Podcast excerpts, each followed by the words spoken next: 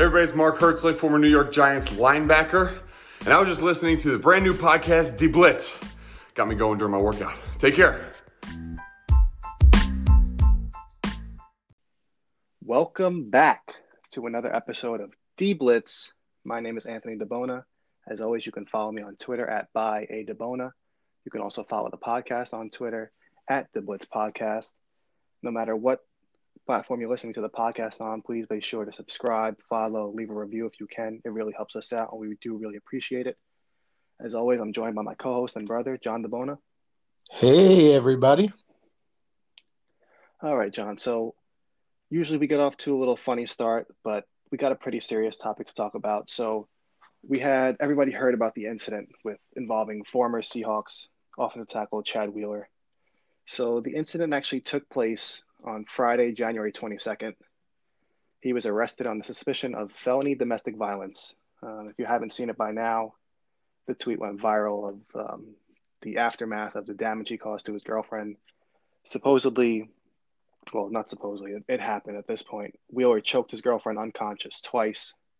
And when she woke up, he actually had the nerve to say, Wow, you're still alive and apparently she was able to get away call the cops. The cops came they forced their way in because they heard his girlfriend screaming. They actually tried to subdue wheeler with a taser but apparently it didn't work. So now he's been charged with first degree domestic violence assault domestic violence unlawful imprisonment and resisting arrest. So before i go any further uh, john what are your thoughts on this entire situation? So needless to say this guy's a piece of garbage right whatever way you want to try to justify it, you don't want to try to justify it. What he did was horrendous. Now, when this first came out, I was thinking, all right, he's he's probably never going to get another chance again because, in reality, in the NFL, talent justifies how much leeway you get to an extent. If you're the greater you are, the better your chances at rebounding from an off the field issue, whatever that issue is, and whatever your talent level is. So people have brought up like Kareem Hunt, Ray Rice, as far as like why this isn't getting the same coverage. But Wheeler is not even remotely the player either of those guys were. So of course the coverage isn't going to be the same. Now, as far as going back to talent, again, Kareem Hunt was a Pro Bowl caliber talent when he did what he did. And so he got another chance almost immediately. Ray Rice was an aging past his prime running back. And really, unfortunately for him, the martyr sort of of this all, where that he was the first one to sort of get caught. And he really handled his better than anybody else has post incident. He showed remorse. He tried to go on a complete like sympathy tour. He was working with domestic violence charities. He seemed to really be somebody who turned it around and he never got another chance. So just looking at that, and like I said, I know Ray Rice was on the, the downside of his career. I can't see Wheeler getting another chance again. Even though he's young, he's just not good enough. But what bothered me more than anything was when I learned that this wasn't the first time this happened with him. Because my initial thought was like, all right, because he is young, even though he sucks, maybe he'll be able to come out and be like, oh, well, I was diagnosed with this thing that I didn't know I had, and I'm on medication now, or I went to therapy and I'm doing better. And then maybe down the road, somebody would give him another chance. But I made the comparison when it first happened to like a Brandon Marshall thing where he was diagnosed with borderline personality disorder.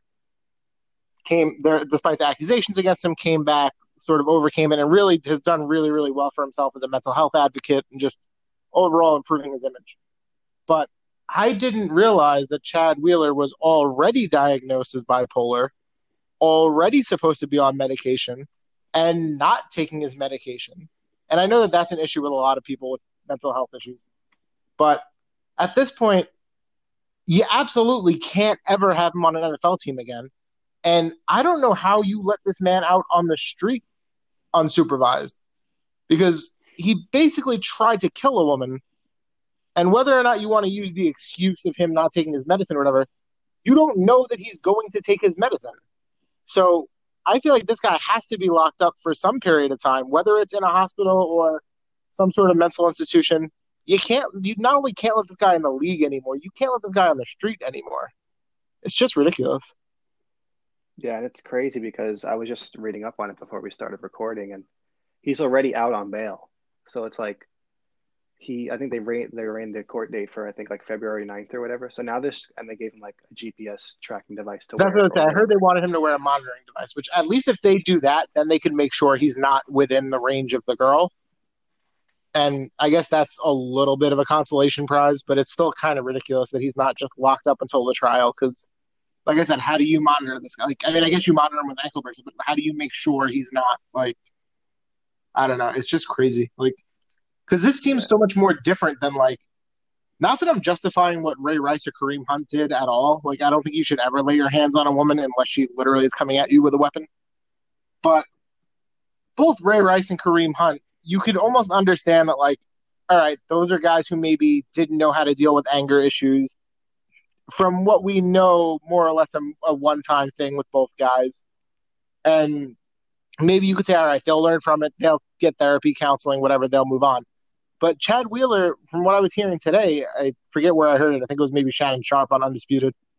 Um, but he said that he was arrested in college for holding a girl basically hostage and breaking out windows because he was so crazy. And like I said, if this has happened multiple times, and I don't know if it was the same girl both times or what, but either way, I feel like this guy should not be walking the streets. Period. Yeah, I 100% agree. And I feel like there is some merit because I know people have said, like, oh, like it's unbelievable that this wasn't. A lot of athletes, especially, have been talking about how it wasn't covered nearly as much as the things that a black athlete have done. And obviously, what you said in terms of like the caliber of player that he was ha- plays a part in it, of course. Well, that's but I what it comes also do to, feel like, really. yeah, but I also do feel like even though he was like, I, for some reason, I still feel like if this was a black backup offensive tackle, it still would have been news because it's just so crazy to me that the incident happened last week, Friday, January 22nd, like I said, and we didn't even see Adam Schefter tweet about it. He didn't report all when anything else happens. I feel like he's the first one to have it, or TMZ has it, or Well, that's what I'm it's like a lesser. The difference is that's also all things that are getting leaked by somebody. You know what I mean? It's not like Adam Schefter is at these court arrangement. Like somebody is leaking it to him or leaking it to TMZ. I don't think Of somebody course. leaked. I don't think somebody leaked it to him and he said on it.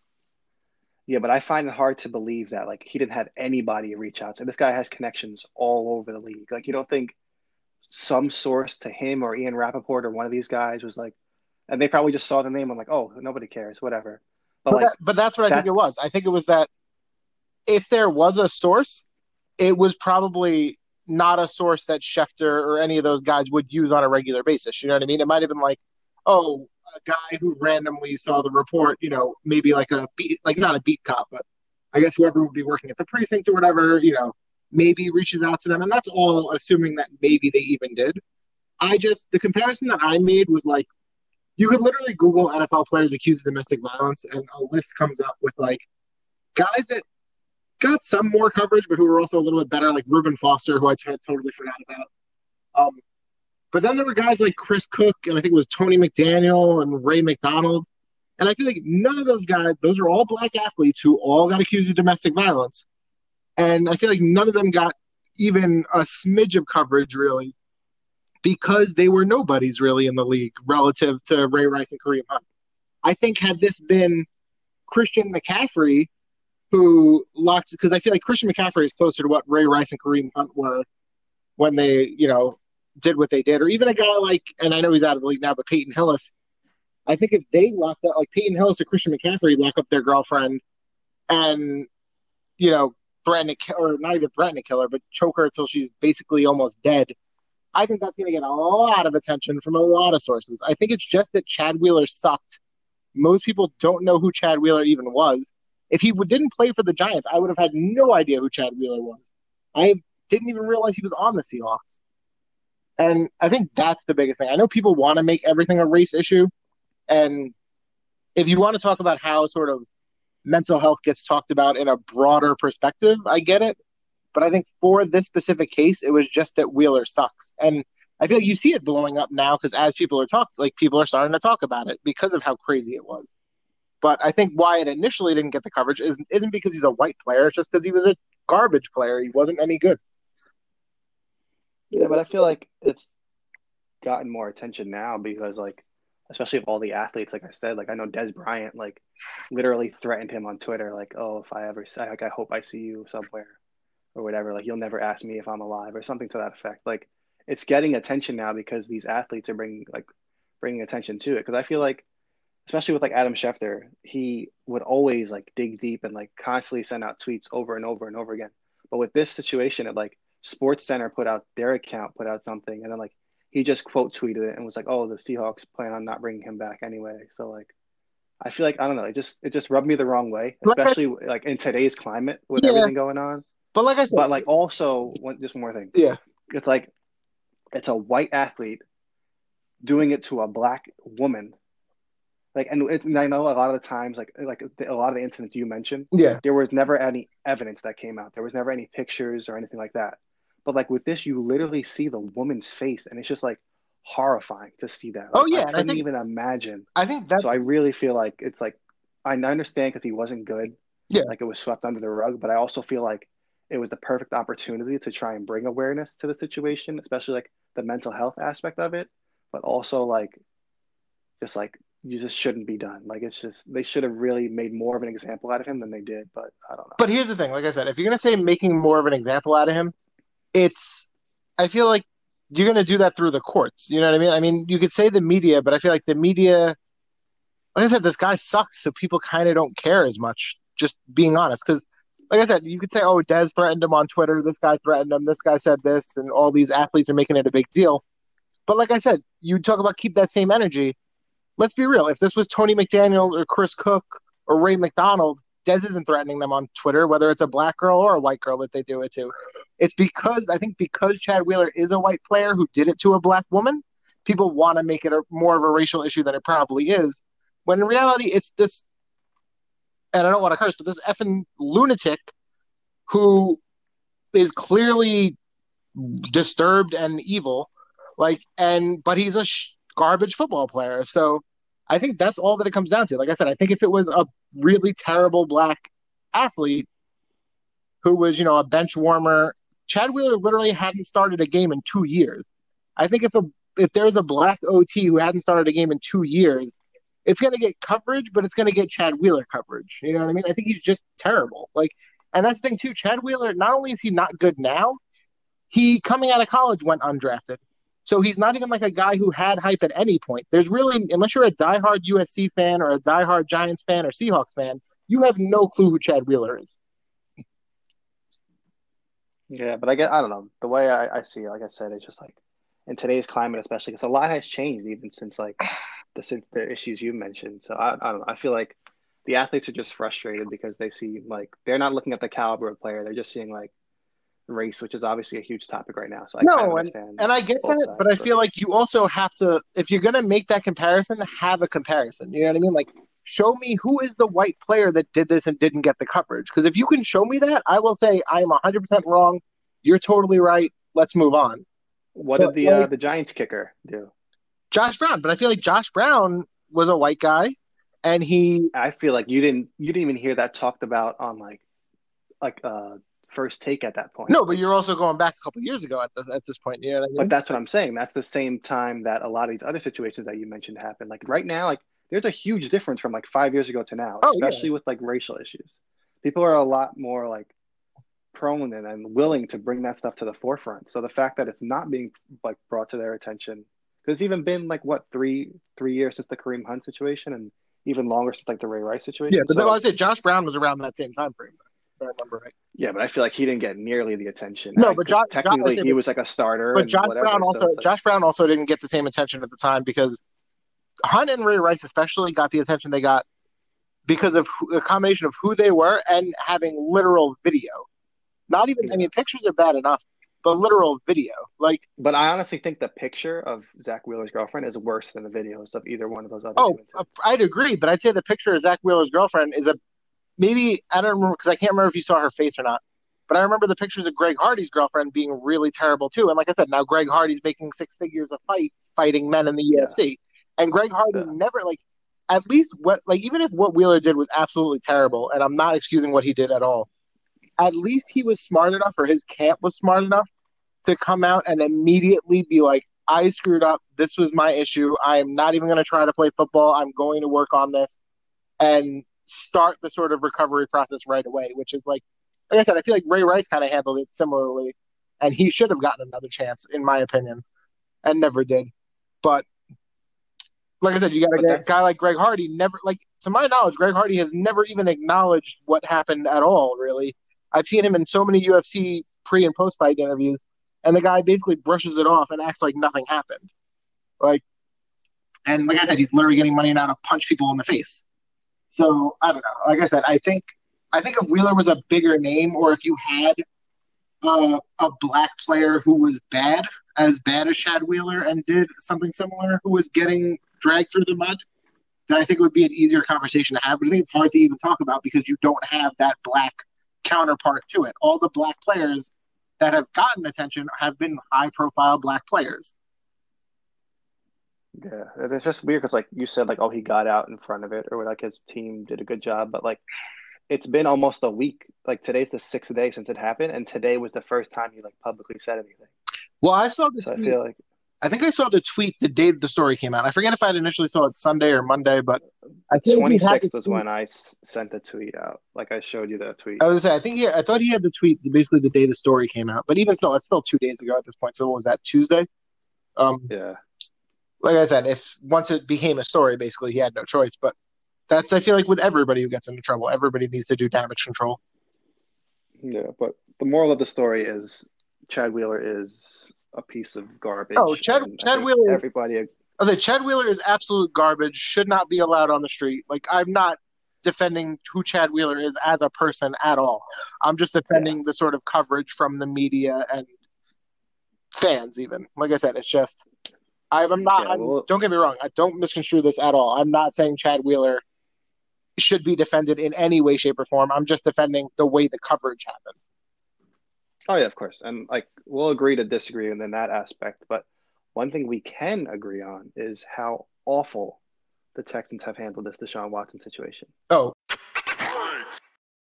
Hey everyone, it's time to take a quick break and talk about this week's sponsor, Fanspeak.com. Fanspeak.com is the sports fans' interactive toolbox. Draft season is approaching, and Fanspeak has everything necessary to keep yourself entertained during the offseason. They have recently launched Ultimate GM 2021, which allows you to use their on the clock mock draft simulator and their Manage the Cap free agency simulator completely ad free.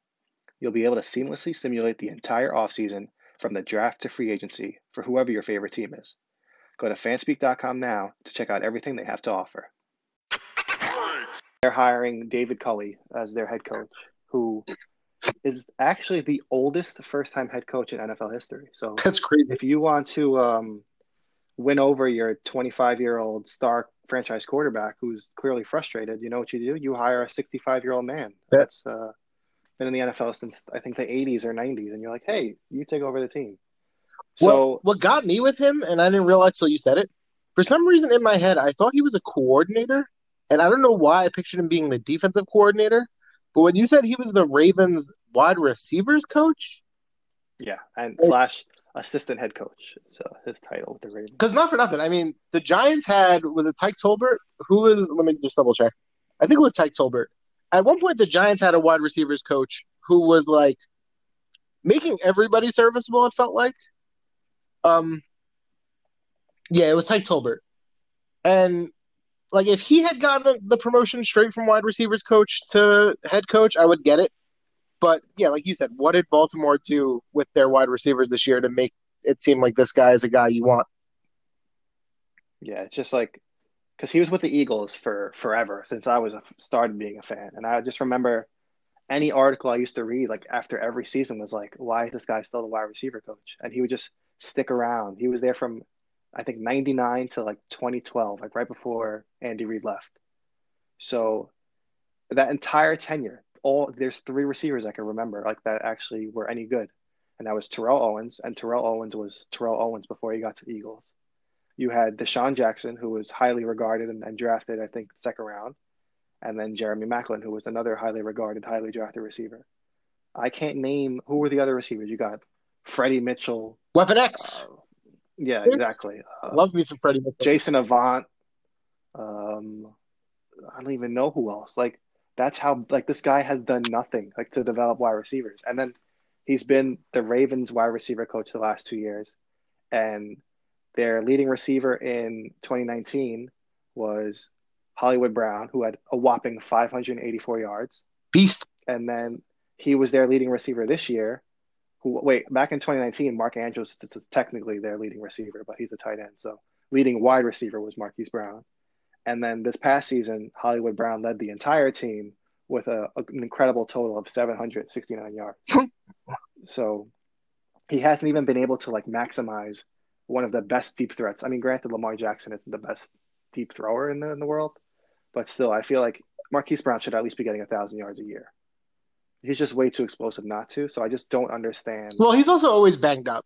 Just not not to defend David Culley, but I feel like Marquise Brown struggles to stay healthy. Just No, even yeah, when he's on the field, that, it's like still, I he's like- never 100. percent But Yeah, but I feel like even when he is playing, it's just like Yeah. I don't know if it's like the offensive coordinator they're just not using him right. I know, like I said, Lamar Jackson's a limited quarterback in terms of like throwing the ball, but I still feel like you should be able to be like creative with him and do something with him. But it's just like one thing I, I heard on the radio today. I think it was uh, DCR that that somebody on DCR said it, but they were like, they wonder if the Texans made this hire because the um they supposedly were interviewing Josh McCown for their head coaching job because he was there. He, they they they signed him late in the year last year off the Eagles practice squad to uh, be their backup or whatever. And apparently he had like a great relationship with Deshaun Watson. okay. But then once those reports came out, they were like everybody was roasting them because they were like, how could you pass over a guy like Eric Bieniemy or Leslie Frazier, like naming these, these black coaches that they've been linked to for a guy that's never coached at all. But then now they're hiring a black coach and David Culley. Okay, So do you know? I was saying I, I didn't know how to ask this politically correct in a politically correct way. I wanted to try to ask as inoffensively as possible. But yeah, looking at David Culley in pictures, I was going to ask, is he black? Because I truly couldn't tell, and I didn't. And I can't find the information anywhere. honestly, if this is gonna sound terrible, but like they like I said, they mentioned it on the radio too, because supposedly Josh McCown might be on his staff as well. Okay, that's that was So gonna be it- my next question. Could McCown come in as like the OC? Let's say. That's what I'm thinking. Like, well, they're gonna hire Pep Hamilton as their quarterback coach, I believe. I think that came out today. Okay. well. So that's like another prominent black coach. So I respect them for that hire. I was like, we also Pep we also talked great. lovingly about Pep Hamilton when we talked about Dwayne Haskins going to Pittsburgh. Yeah, he's he's really good. I, I Yeah. like him a lot. But the David Culley thing came out of nowhere, and I feel like it's like the perfect. Like you know, Deshaun, you already knew Deshaun Watson wanted out. Apparently, he like I know it came out today that he officially requested a trade, but apparently, like David Culley knew about it before the, he took the job. So I feel like this is like the perfect situation for them to like hire this black coach, like qu- kind of quiet everybody from like criticizing them for that, even though they're still going to get bashed for it but it's pretty much them saying like, "Oh, look, we hired this black coach. Like, we're great people," and even though they know that they're putting him in an awful situation, and then in their minds, I'm pretty sure in a year or two they're gonna be like, "Oh, hey, Josh McCown, you want this interim head coaching job?" And then we're gonna hire you full time. Well, that's what I was gonna. it just seems like like it's just set up for failure for. That's what I was going to bring up too, because I'm. Yeah, anybody who knows me knows I'm not somebody who wants to interject race into a lot of things, but the Houston situation seems so weird and so ugly that, like I said, with them having I forget the guy's name, but like the guy that Deshaun and everybody apparently hate, who is just like some preacher from like oh yeah, yeah. who with the ties to New England or whatever. Let me let me see if I Um, can uh, find his name. But like, I was wondering if it almost feels like it's like, well, we do have to hire a black head coach. Jack Easterby. Yeah, there you go. Where it's like, but I wonder if Houston was like, well, we kind of have to hire a black head coach to save face, but you know, Bieniemy or Frazier, they might actually have a personality and might actually stand up for themselves.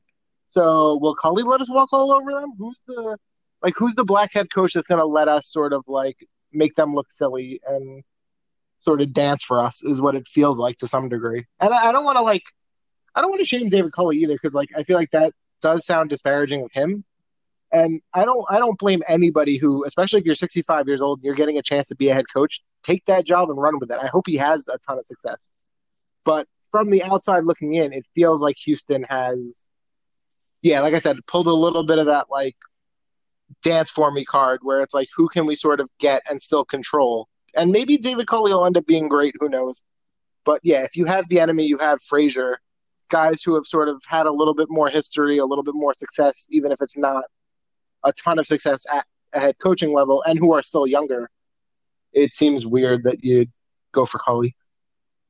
Yeah, and it's just like like I said, like we I know I kind of crapped on his his record and like his reputation, but this guy's been coaching since like apparently 1978 at Austin Peay University as the running back coach. So it's like I want nothing more than this guy that devoted the last 30, almost 40 years to coaching to like succeed. Well, 42 years actually to coaching. Yeah, I was saying you talk about you talk about like, grinding away. That's a whole new level. Yeah, if you're in the sport for exactly. that long without ever getting a head coaching spot at any level but it's also kind of like terrible on the Texans' part because like they knew the situation they're putting him in. So I don't know, like it feels like they like didn't want to put Bieniemy or or Frazier. Maybe neither one of them even wanted the job after they knew Deshaun Watson was out of there. But like like like you mentioned, it seems like they're just like, oh look, we hired this black guy, like, but they know damn well that he's like not in their the long term plans. It just seems like such an awful thing to do, and like I completely understand why Deshaun Watson wants out of there. The only so, thing that I will say in support of Houston,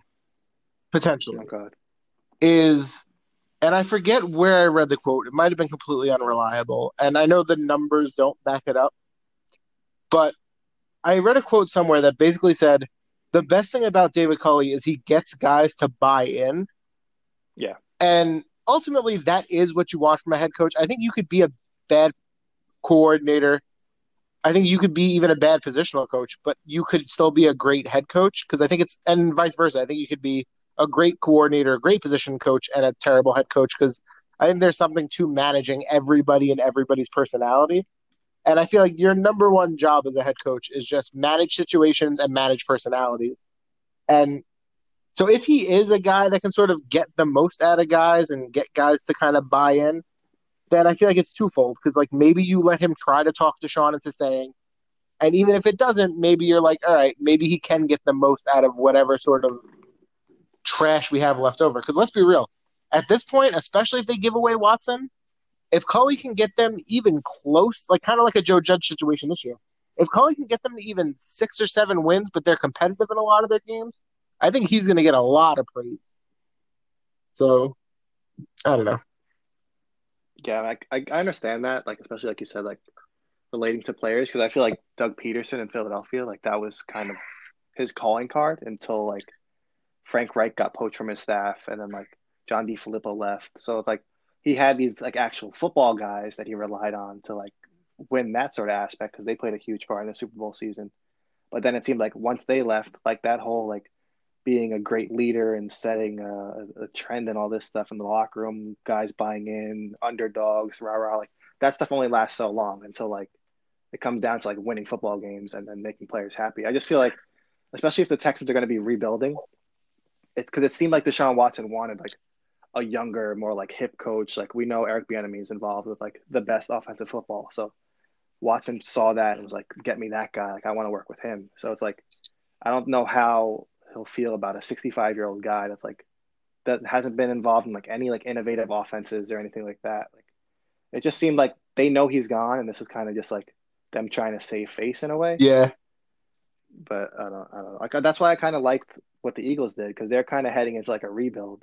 So they went with like the young guy. They probably hired him maybe a year or two earlier. Oh, it expected. Sirianni, honestly, as a Giants fan, Sirianni feels like this year's Joe Judge, where it's like a guy nobody yeah. talked about, a guy exactly. nobody knows, even the most like diehard fans. But maybe that's a good thing. Like you don't always necessarily need, and maybe David Culley will be the old version of that, where he's like a guy nobody was talking about, but a guy who ultimately works as a head coach. But yeah, it just feels weird when you had other head coaches who Deshaun, we know Deshaun wanted more. Yeah, and I just feel like if you were going with like the older, like if you if they were dead set on like saving face and hiring a black coach, I feel like why wouldn't you go with someone like Jim Caldwell instead of David Culley? Because like I mean, unless the only other thing I can think of is if a guy like, although he's been taking interviews, right? I would say if a guy like Caldwell turned them down because Caldwell had success in Indy. No, I think he so, even interviewed with them like twice. Oh, really? That's yeah, that is a little yeah. surprising. Yeah, because I was like Caldwell had success in the past. Yep. Yeah, and he was like he was on the Dolphins staff I think last year or in 2019, but then like stopped because of health reasons. But then like now he's even like created a Twitter account. and he's like talking about how he wants to coach again and stuff. Um, So I don't know, but I mean, in terms of like the Deshaun Watson situation, now it seems like it's inevitable that he's going to be traded. yeah.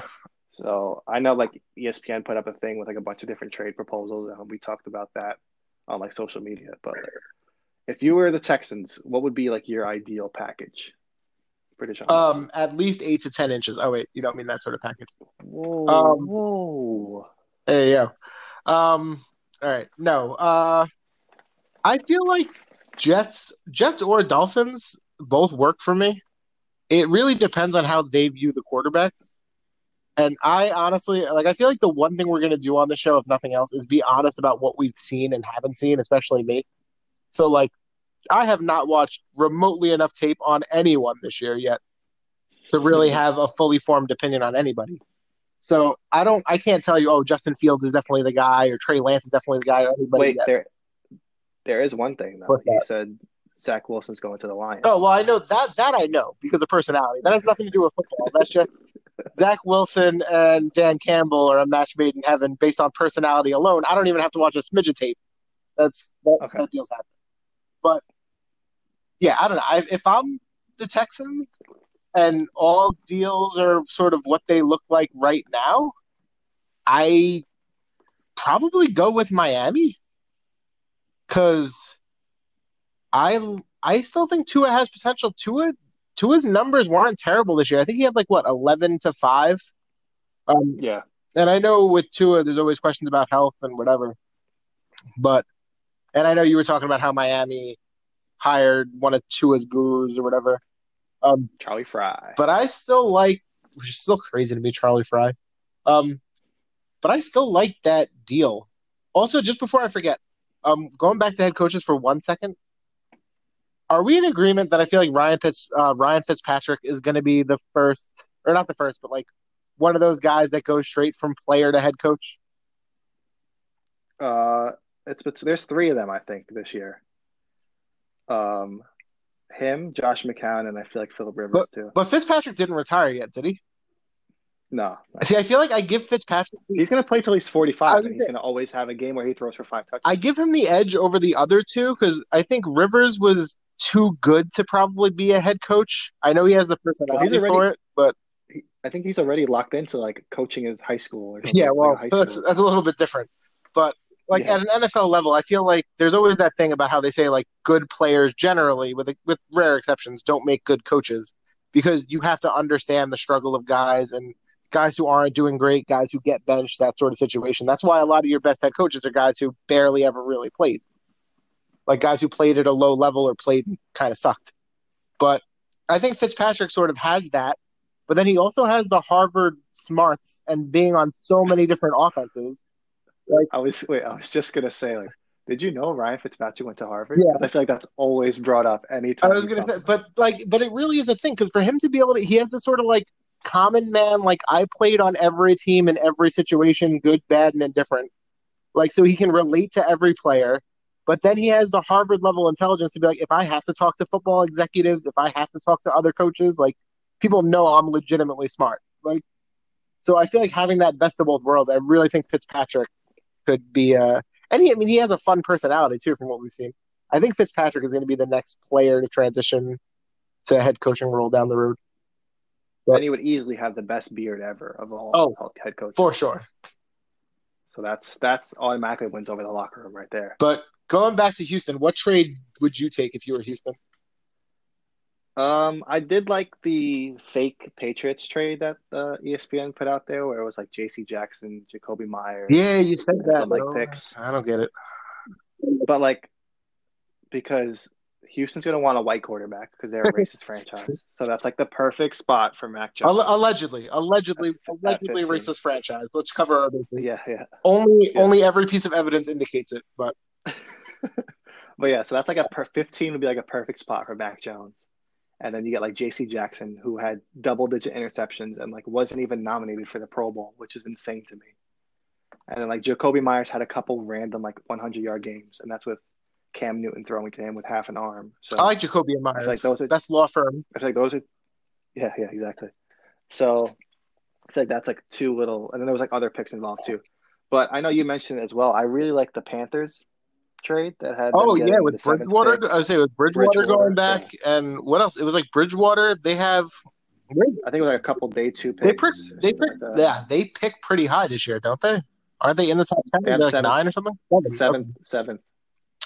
Um, also, I know it's not going to happen because, like I said in the group, um, David Gettleman doesn't trade up, and he's I think he's married to a guy, but he's married to a guy. But just for Quarterback. That's his quarterback, quarterback. um, but just for the fun of it, if you wanted a new quarterback, um, Daniel Jones, Evan Engram, eleven, and then twenty twenty two and twenty twenty three.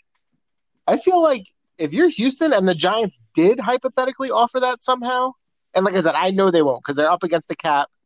They love Daniel Jones, I think. But just hypothetically, let's say if they're like, well, this defense is way better than we expected. Let's do everything we can to win now. Barkley's coming back, hopefully, and whatever. Like, how do you say no to that offer? I don't know.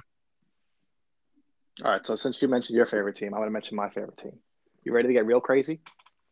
So here's the deal. We're going to trade Carson Wentz. Not to Houston, though. I would imagine. to no no Okay, no, no. they won't trade him to no his boy. Trade him to his boy Frank Reich because they don't have a quarterback. Okay, right so you now. get an extra So they get they get reunited. You get like a, a day two pick for Gotcha. that, right?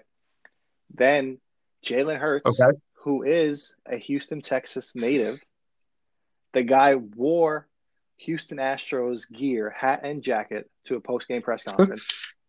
got absolutely crucified by it by Philly media for absolutely no reason. But that guy bleeds Houston. He loves it. So you send him back home. You send him to the Texans. You give them the sixth overall pick and whatever else they want. Another future. I say you're gonna you're gonna have to go. Yeah, you're gonna have to give 2022. I think anybody who does this is probably given 2022 and 2023. Maybe the Jets and Dolphins being the exceptions because they have multiple firsts this year. And Let me just say, I would, I, I personally wouldn't want to do that because this team's not built to win right now. So I think that would be a terrible Yeah. idea. But the, the the Eagles did somehow do that. Houston bringing Jalen Hurts back to Houston like kind of makes sense, especially from like a marketing standpoint. But a little note I did hear today, uh, Rich Cimini, who's like the most plugged in Jets reporter, they had him on uh, the Michael Kay show today, and they were like, oh, they were talking about like the stock market, all that stuff that went. Yeah. on. So they were like, oh, if you had to buy stock in the Jets trading for Deshaun Watson, like how much would you invest? And he was like, on a scale of one to ten, I would put it at like a two. But he was like, I would put like all ten in the Jets drafting Zach Wilson. oh, that's weird. So I was like, oh, okay, that's a little interesting. So, So, they they're gonna take. I I say know. they would take Zach Wilson at two, right? Because he's gonna. Otherwise, he's going. yeah, Otherwise, he's going to Detroit. Yeah, yeah. So- He was going before that, I think. I don't think he would get past Atlanta. But um, yeah, that was a little that was interesting because I feel like he knows more about the Jets Yeah, than anybody. They So can't. Don't for him to say don't crush my Wilson to Detroit dreams, though, people. This is so, this is Zach Wilson and But- Dan Campbell are my new my second favorite team if this happens. just touching on the whole Watson to the Jets thing too, is just like I feel like I know it's gonna piss off a lot of their fans, especially Bugs, but like they if they trade all like they ha- I know they have a lot of picks, but they're gonna it's gonna take most of their their high picks to get the Deshaun Watson. So I feel like if you put themselves and I know granted they have a lot of money. For they have a lot of cap room though.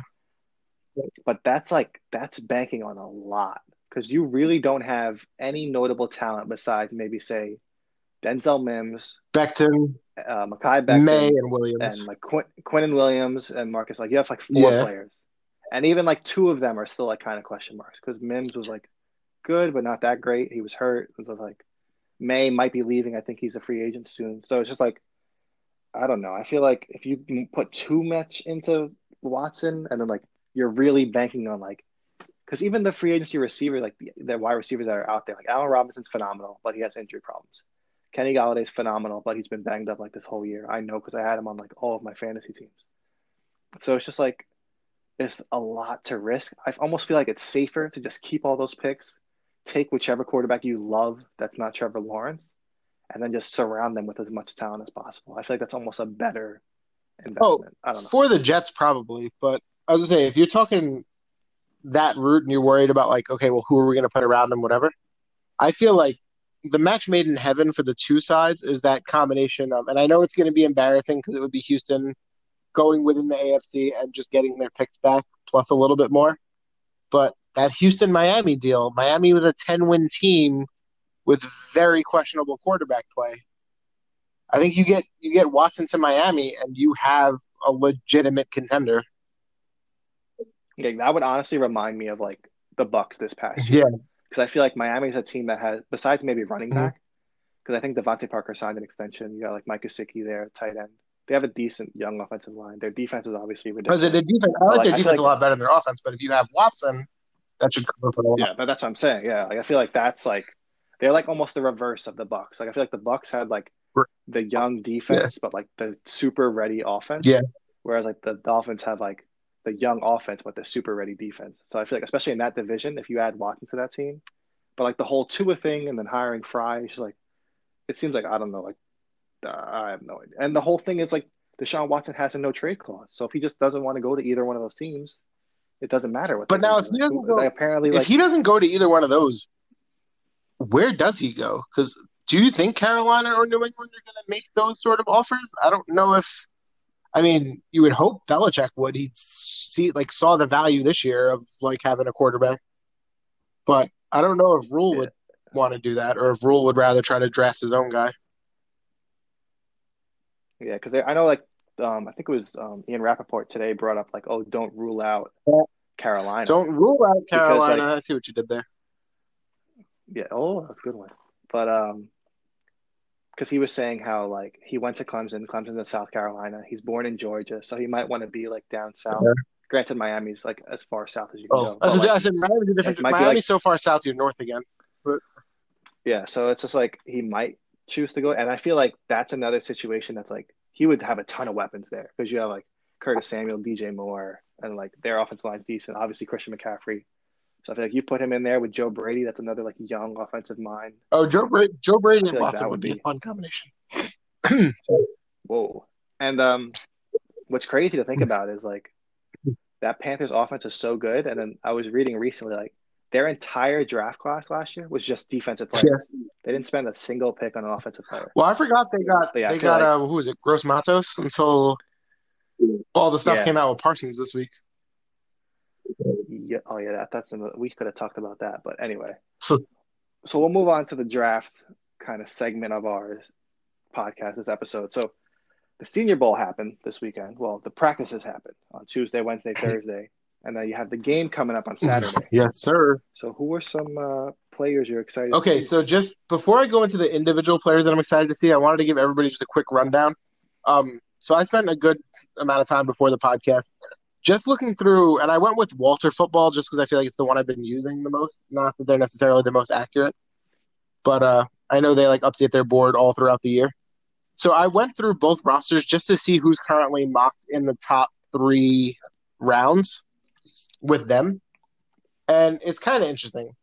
So on the American side, which is the Panthers side, you have Carlos Basham Jr., the defensive lineman from Wake Forest, who's projected in the first. You have Alex Leatherwood, who I feel like we've been hearing about forever, the offensive tackle from Alabama in the first. And then you have second rounders. You have Marvin Wilson, defensive lineman from Florida State. You have Deonte Brown, offensive lineman from Alabama. You have they actually project three quarterbacks going in the second round and all on the American team. They have Mac Jones, Jamie Newman, and Kyle Trask all going in the second round. I feel like Mac Jones and Trask aren't so shocking, but Jamie Newman is a name that I feel like I had not heard a lot about until now. So well, you didn't hear about him because you didn't play this yeah, so I'm I'm out. definitely interested in seeing how Newman plays Saturday, assuming he plays. Um, because that could really help shake out those three. Because I feel like any of those three could sneak into the first potentially, and if not, how are they going to shake out in the second? Um, I think that's a fun QB battle to see. Um, then they also have your boy Kadarius Toney in the second, who I know you're very very high on. It's my draft crush, and I don't care. Um, and then they have a bunch of third rounders too. There's uh, I am not gonna say this name right. Hamza, is it? Wait, wait. Oh, Nashville. yeah, there you go. Florida- yeah, Florida defensive back Florida State. They got uh, That's a big boy. Peyton Turner. I can I can pronounce that one a lot easier. Defensive lineman from Houston. They got Quincy Roche, I assume is how you say that, an edge from Miami.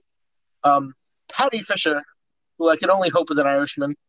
John, Big our white boy. John Cullen is a big Paddy Fisher guy. He's he's like a the typical like racist down south white linebacker. He plays like the giant neck roll. Like I said, his na- his name's Paddy, so I'm just assuming that uh, our friend John Cullen is a big fan. Um, then we got Trey Smith, offensive line from Tennessee. Uh, Kellen Mond, quarterback from Texas A&M. who some people say is the next uh, Dak Prescott, but we'll see about that. Uh, Marquez Stevenson, wide receiver from Houston. And that's it for the American side. Um, on the national side, we got projected in the first round um, Najee Harris, although I don't know if he's playing or not, from Alabama. Um, then we have, oh, that's the only first round pick, actually. Oh, no, wait. Uh, Najee Harris and then Rodarius Williams, defensive back from Oklahoma State. Walter has projected in the first also. Um, for the second rounders, they have Rashad Weaver, defensive lineman from Pittsburgh. They have my guy, Chad Surratt. I still don't know if it's Surratt, Surratt. I haven't watched enough to know. But he's there. And well, I guess that's it for the second round. His brother. Then third rounders. Really? sorry. There's Patrick Jones the second from Pittsburgh, who's a defensive lineman. There's linebacker Hamilcar Rashed Jr. Um, I have no idea if I said that right either, from Oregon State. There's Baron Browning, linebacker from Ohio State. And then there was, I want to say one more receiver. Uh, Tylan Wallace, wide receiver from Oklahoma State. But the prospect that intrigues me the most as a Giants fan, and I talked about his brother Chaz, but the other Surratt, Sage, is my big man crush this year for the Giants. And a part of me hopes that he doesn't do great so that maybe he does stay in the sort of mid rounds of the draft where he's projected right now. But this guy, I don't know how he's not getting more hype. Maybe he's like, because he's not going to run a 4 3 or whatever. But, and I know he played for Wake Forest, which is all right, it's Wake Forest. But he's six foot three, had 107 catches for 1,582 yards and 15 touchdowns. And like I said, the guy's six foot three, 215, so he's not a string bean either, but he is tall. Like, how is this guy not getting more attention? I know you have your like Chase and Smith all, all the way up at the top of the draft, but Sage Surratt, it's like that guy sounds like he should be a monster. But wait, that was over. That was over two years. That was between 2018 2019. He didn't play last. That was in one season. He did that- what's that, his one- was- I'm looking at it. I'm looking at it right now. His career stats. Let me wait. Let me pull this up. I literally saw that as a one season total. This is gonna change, this is gonna change No, everything for me. stats. Live, live on the air. Let me do this. Get out of here. Because I've looked this up multiple times too. had This is 60 what's bothering me. He had 66 catches for 1,001 yards, 11 touchdowns in 2019. And then he had 41 catches, 581, four touchdowns in 2018. And he didn't play last season. Oh, you're right. I was looking at career stats. That's my fault. That's still No, I was saying a thousand yards and eleven with that size is still good, but that's not. I thought I all right. Now I sound like a moron. And this is why I tell people that I will be good. honest. I've never watched him play. I was just going off the numbers, and I read the numbers wrong. Well- So there you Well, that's why it's January and the draft's not until April. So you got plenty of time to to learn pronunciation. I promise everybody by April. I will sound like I know what the hell I'm talking about. Because right now I'm clueless. All right, so now, now I'm gonna roll off.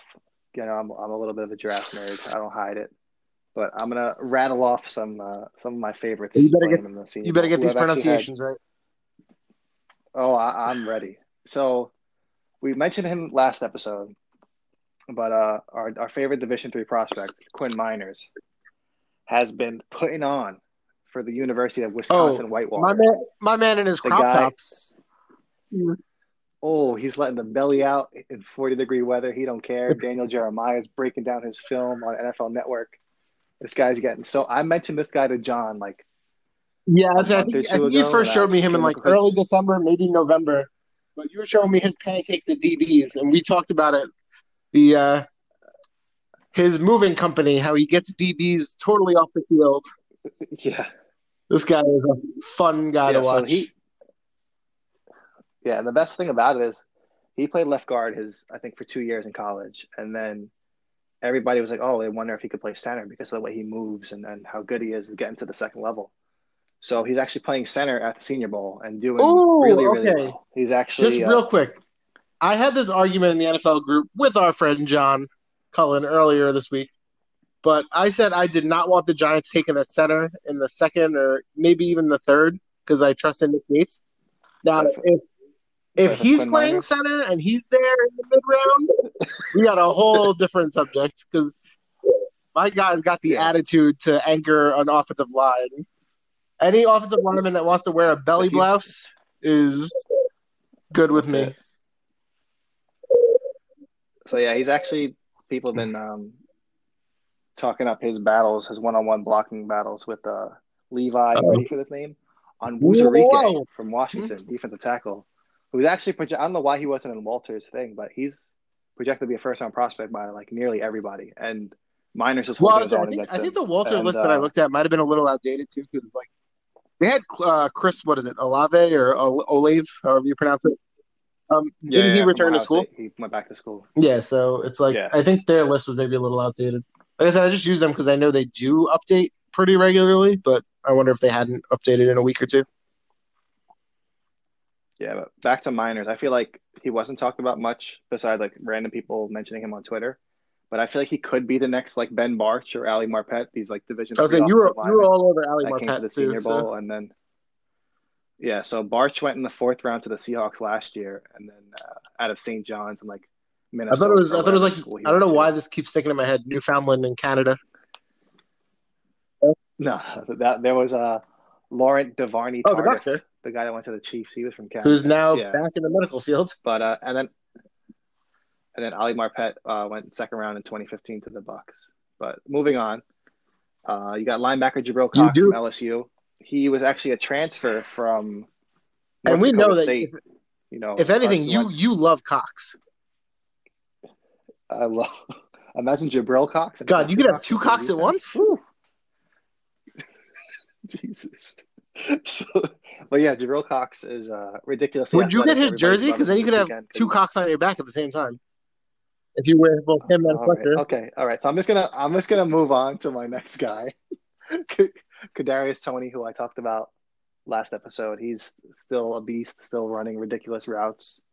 And uh, an interesting note is now the Eagles hired Brian Johnson as their quarterback coach, who was actually Florida's offensive coordinator last year. So I wonder if his insight into guys like Toney and Kyle Pitts and Kyle Trask, like guys like that, will have. He's also got impacts on their insight. He's also got insight to Q from Impractical Jokers, which is a joke that only Kevin Smith fans will get. Okay. And then we got two small school offensive tackles, and Spencer Brown and Dillon Radunz, Oh, no. the guy from North Dakota State. Uh, D'Wayne Eskridge and Cade Johnson are another two small school wide receivers. Eskridge plays for Western Michigan. Cade Johnson plays for South Dakota State, like Dallas Goedert once did. Then you got uh, you like big receivers. Nico Collins is your guy from Michigan. He played. He uh, sat out last year. I don't know what it is. He's uh six four. I don't know what it is. I I have a like an aversion to Michigan prospects on a whole, and I can't tell you why. But I don't know if it was like that I was so afraid of the Giants being mocked to get Rashan Gary like a couple years ago. But I like I hate Michigan prospects, and I can't like I said, it doesn't make any sense. I can't. I'm not saying like oh Michigan prospects flop. It just and I'm not an Ohio State fan. I don't have a college football team really, so I don't know why I don't like Michigan prospects. I just don't. So you're Michigan. Maybe. racist, is what you're saying. Although I would say the giant. I mean, the Giants had so we did have Mario Manningham. who was a Michigan alum, That's true. helped us do great things. But yeah, I don't know. I feel like lately I just don't like Yeah. Michigan guys for whatever reason. Yeah, but uh, Nico Collins, he did sit out last year. He kind of reminds me of Denzel Mims because he's another like big body. He's only going to be like an X receiver. I don't see him playing. This is why. This like is that. why. This is why But he's hot. That's Denzel. That's Denzel Mims for yeah, he's good. And uh, you got Demetric Felton, who's UCLA running back, but he's I don't know why he wasn't playing a receiver this whole time because they have videos of him doing routes one on one. He looks ridiculous. He's looking like Antonio Brown out there with the cuts he's making. So I feel like he could be like the next. Oh Curtis yeah, you were saying maybe. that at one point. And then lastly, uh, I know you mentioned him, but Marvin Wilson, Florida State defensive tackle. I don't understand what the hell happened to this guy because I remember a year ago, I feel like he was in every top 10 of every mock draft. And like as the number one defensive tackle, like he was supposed to dominate. And now people are saying he might not even be drafted at all. It's like I've never understood how guys can fall that quickly in one year, especially like a year with COVID where teams are barely playing or like I feel like like, really injuries or off the field issues are the only things that I feel like should make a guy plummet that far. Like looking first Yeah, I. I don't know if any of that's come out so far, but I just feel like from strictly a football standpoint, he's at least a day two pick in my eyes. Maybe I'm missing something, but that's always like concerned me. I feel like sometimes we like overanalyze guys a little oh, bit Oh well, I say just like just to go back for a quick second. That's why I just looked at the guys who are projected right now in the top three rounds because I feel like there's only a certain amount of movement that's really going to be possible before the draft, and I feel like guys can kind of move within Yeah. like two or three rounds, unless there's injury or off the field concerns. Then obviously everything is thrown for a loop. But I feel like based on like measurables and stuff, I feel like and you know Senior Bowl performance stuff like that, I feel like guys have like a two or three round window of where they can sort of improve their stuff. Yeah, just real quick before we go, this will be the last thing.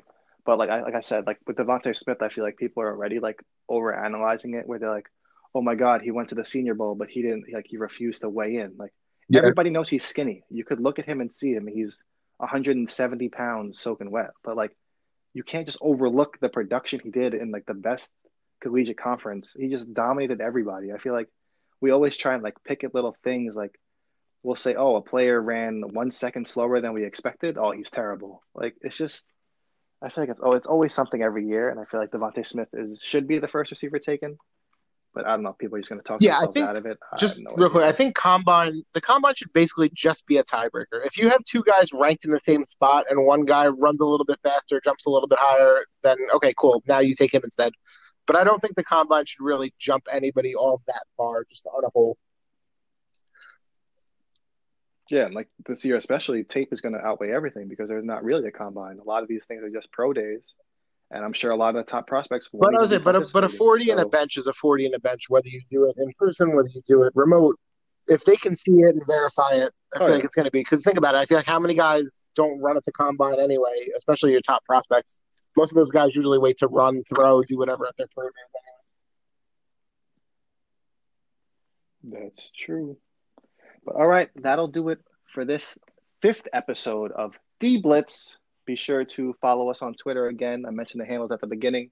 Of course, leave a review and subscribe, follow on whatever. Get your gift card if you're get if you're hearing this And- before uh Yes, before what February first we said is the deadline. we have.